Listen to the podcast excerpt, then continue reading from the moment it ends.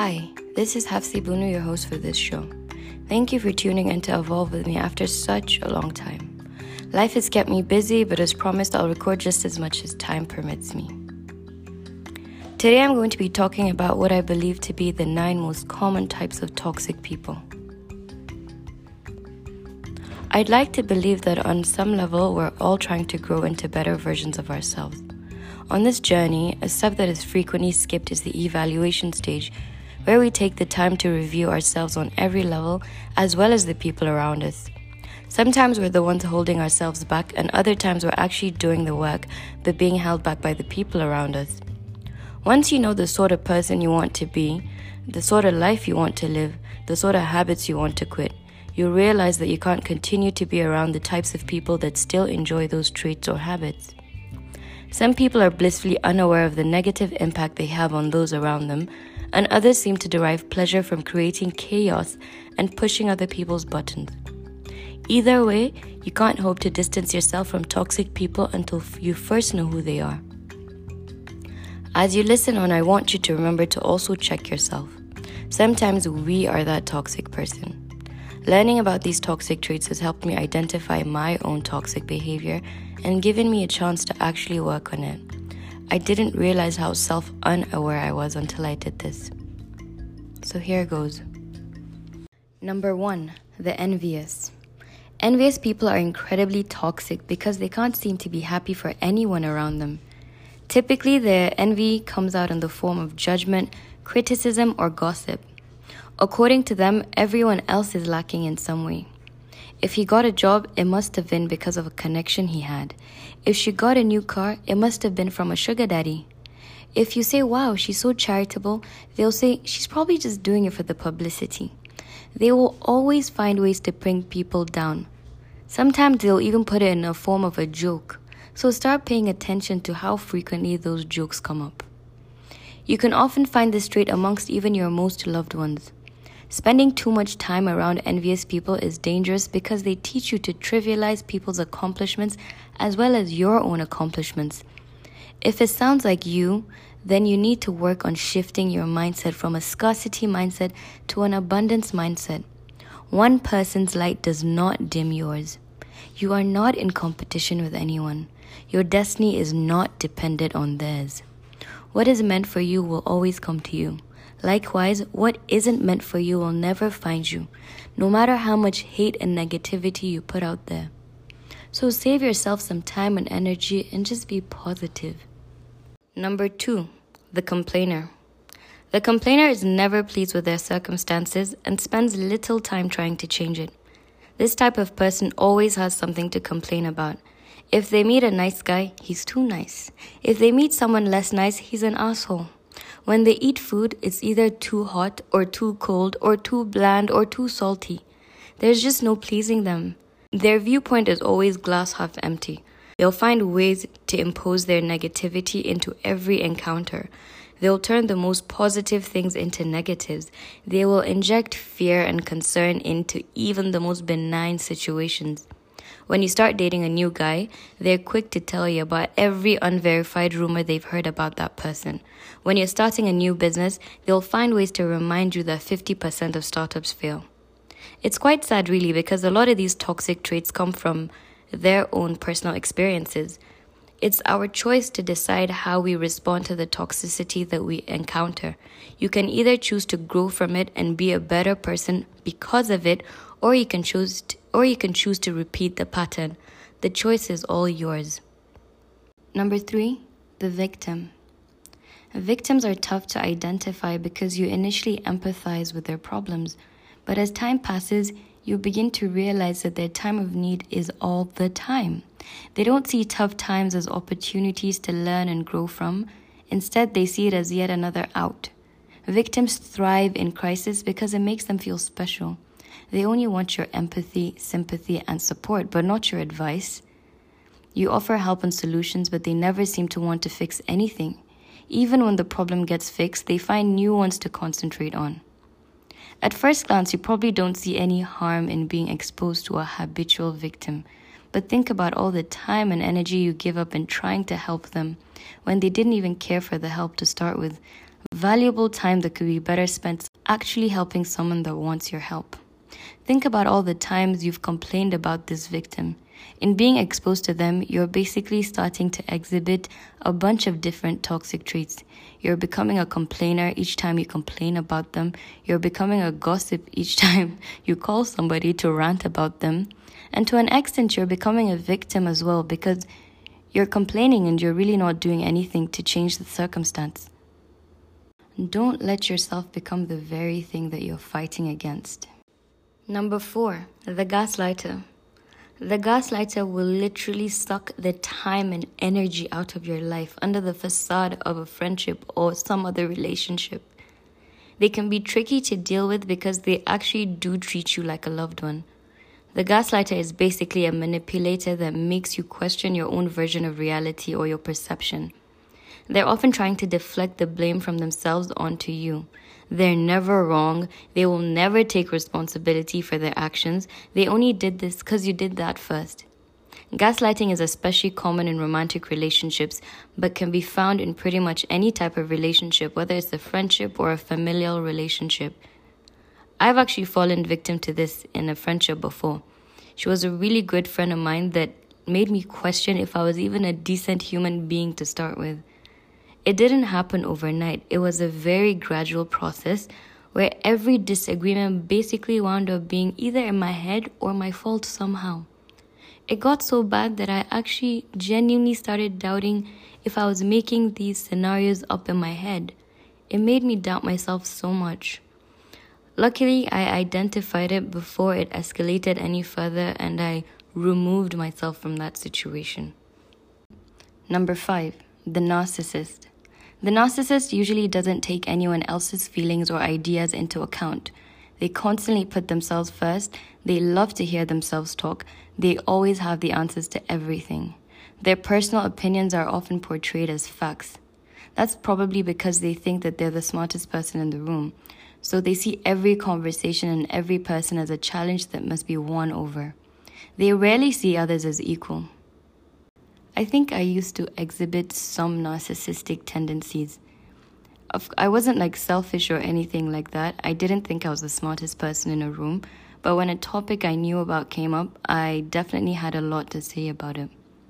I genuinely believed that I was sharing knowledge, but I have since realized that the people on the receiving end didn't necessarily see it in the same way.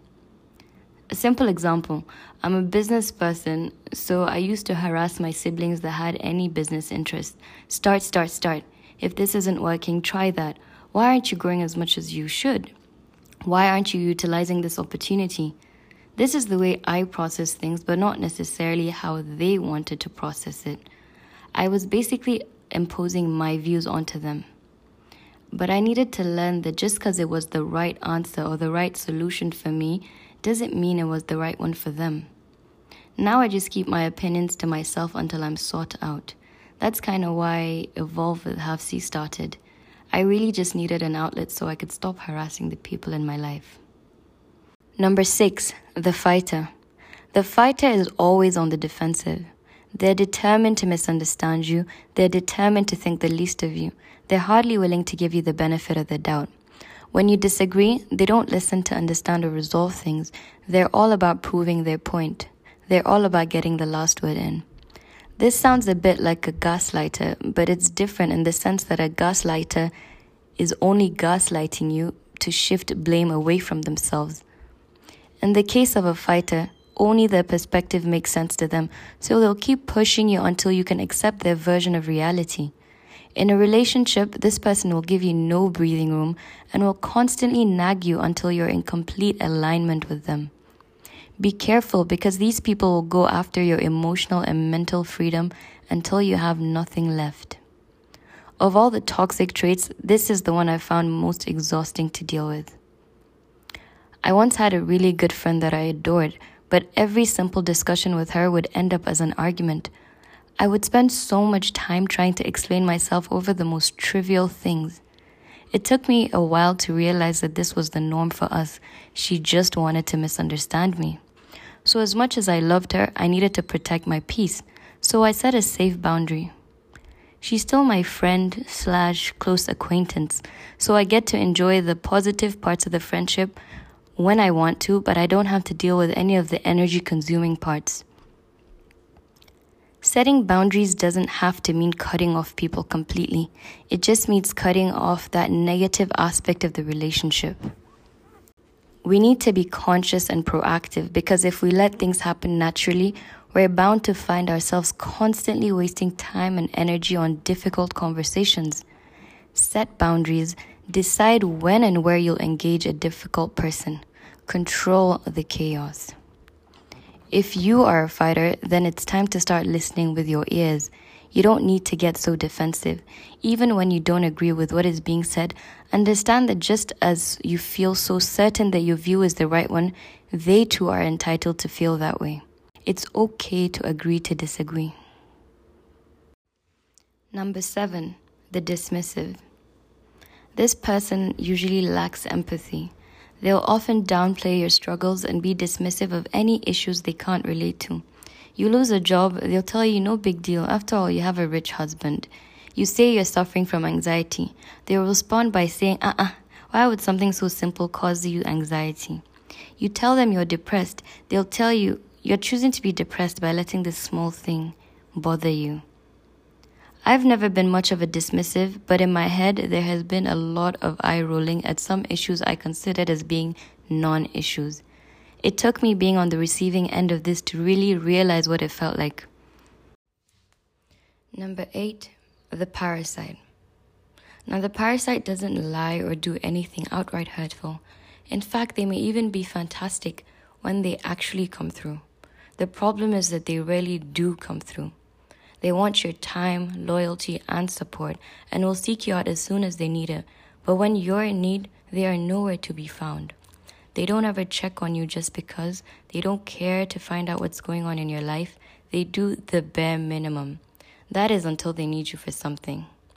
On the flip side, when you choose to do you and ignore them or hang out with other friends without them, they will make the biggest deal in the world. If this is just a phase, then it's understandable. They could just be going through something. But if this is the dynamic of your relationship, then you're going to want to find a solution because you don't want to start harboring resentment towards that person, which is bound to happen if you feel like you're giving your all and receiving nothing back. If you're in that one sided friendship or relationship, you may want to consider giving just enough such that even when you get nothing back, you're okay. That has worked very well for me in managing the buildup of any resentment that I could I would otherwise have in a one-sided friendship. If you are the parasite, then you need to decide if that relationship is important to you and adjust accordingly.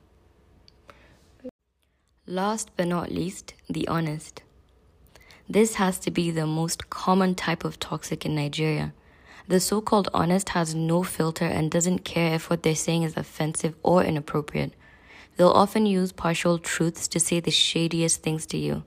They can tell you how fat you look, and the second you get offended, will respond with, I'm just being honest now. Even their compliments are backhanded. They won't just say, Oh, you look lovely. They'll say, You look lovely today, unlike the other day. Most toxic traits are contagious, and this being the most common trait in Nigeria, we have to monitor ourselves closely. Sometimes we don't even notice that we're doing it. We need to remember that not every thought that crosses our minds needs to be verbalized. No, we don't need to comment on their weight or their complexion or anything else really that is none of our business.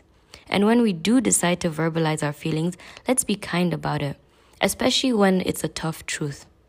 Instead of saying you look fat in that dress, perhaps you can try saying this dress is more flattering on you. I remember when I had my baby and I came home, I had put on a bit of weight maybe between five to seven kg overall, right? And um, I, I'll give you an example of the same message passed across in two different types of ways. One was my brother-in-law. He's the sweetest person. He says to me, "Oh, my sister, once you're settled, then you should probably join the gym as well." I wasn't offended because he was genuinely looking out for me. Like, oh, don't let yourself get fat. And I'm a very superficial person. I care so much about how I look. So this is something I was for sure gonna do, but I still appreciated him saying it, as opposed to a different loved one, my cousin, who said to me, Ah, you look so fat. I had two cousins say that to me, and I thought, wow, you guys are rude. I just had a baby. If I want to be fat for a year, that's not how you go about talking to me. I do want your advice, but be wary of how you talk to people. If you're constantly on the receiving end of the I'm just being honest person, then it's time to put them in their place. Make sure you don't become the very thing you resent in the process of addressing them. You don't want to also become the I'm honest person. Before I say goodbye, I just want to do a quick recap. Let's remember that none of us are actually toxic as human beings, we just exhibit toxic traits. More often than not, our toxicity comes from a place of hurt. How we choose to respond to that toxicity around us is a choice. We can either grow from it and be better, or we can repeat the pattern we so despise. Creating boundaries is really the only chance we have at breaking those toxic patterns. Let's try to be the sort of person that leaves people feeling happy and rejuvenated, not hurt and exhausted. It costs us nothing to be kind and considerate. Once again, thank you for tuning in to Evolve with me. Make sure you hit the subscribe button, share this with your loved ones, leave comments. Let's spread that knowledge, let's spread that good vibe. Goodbye.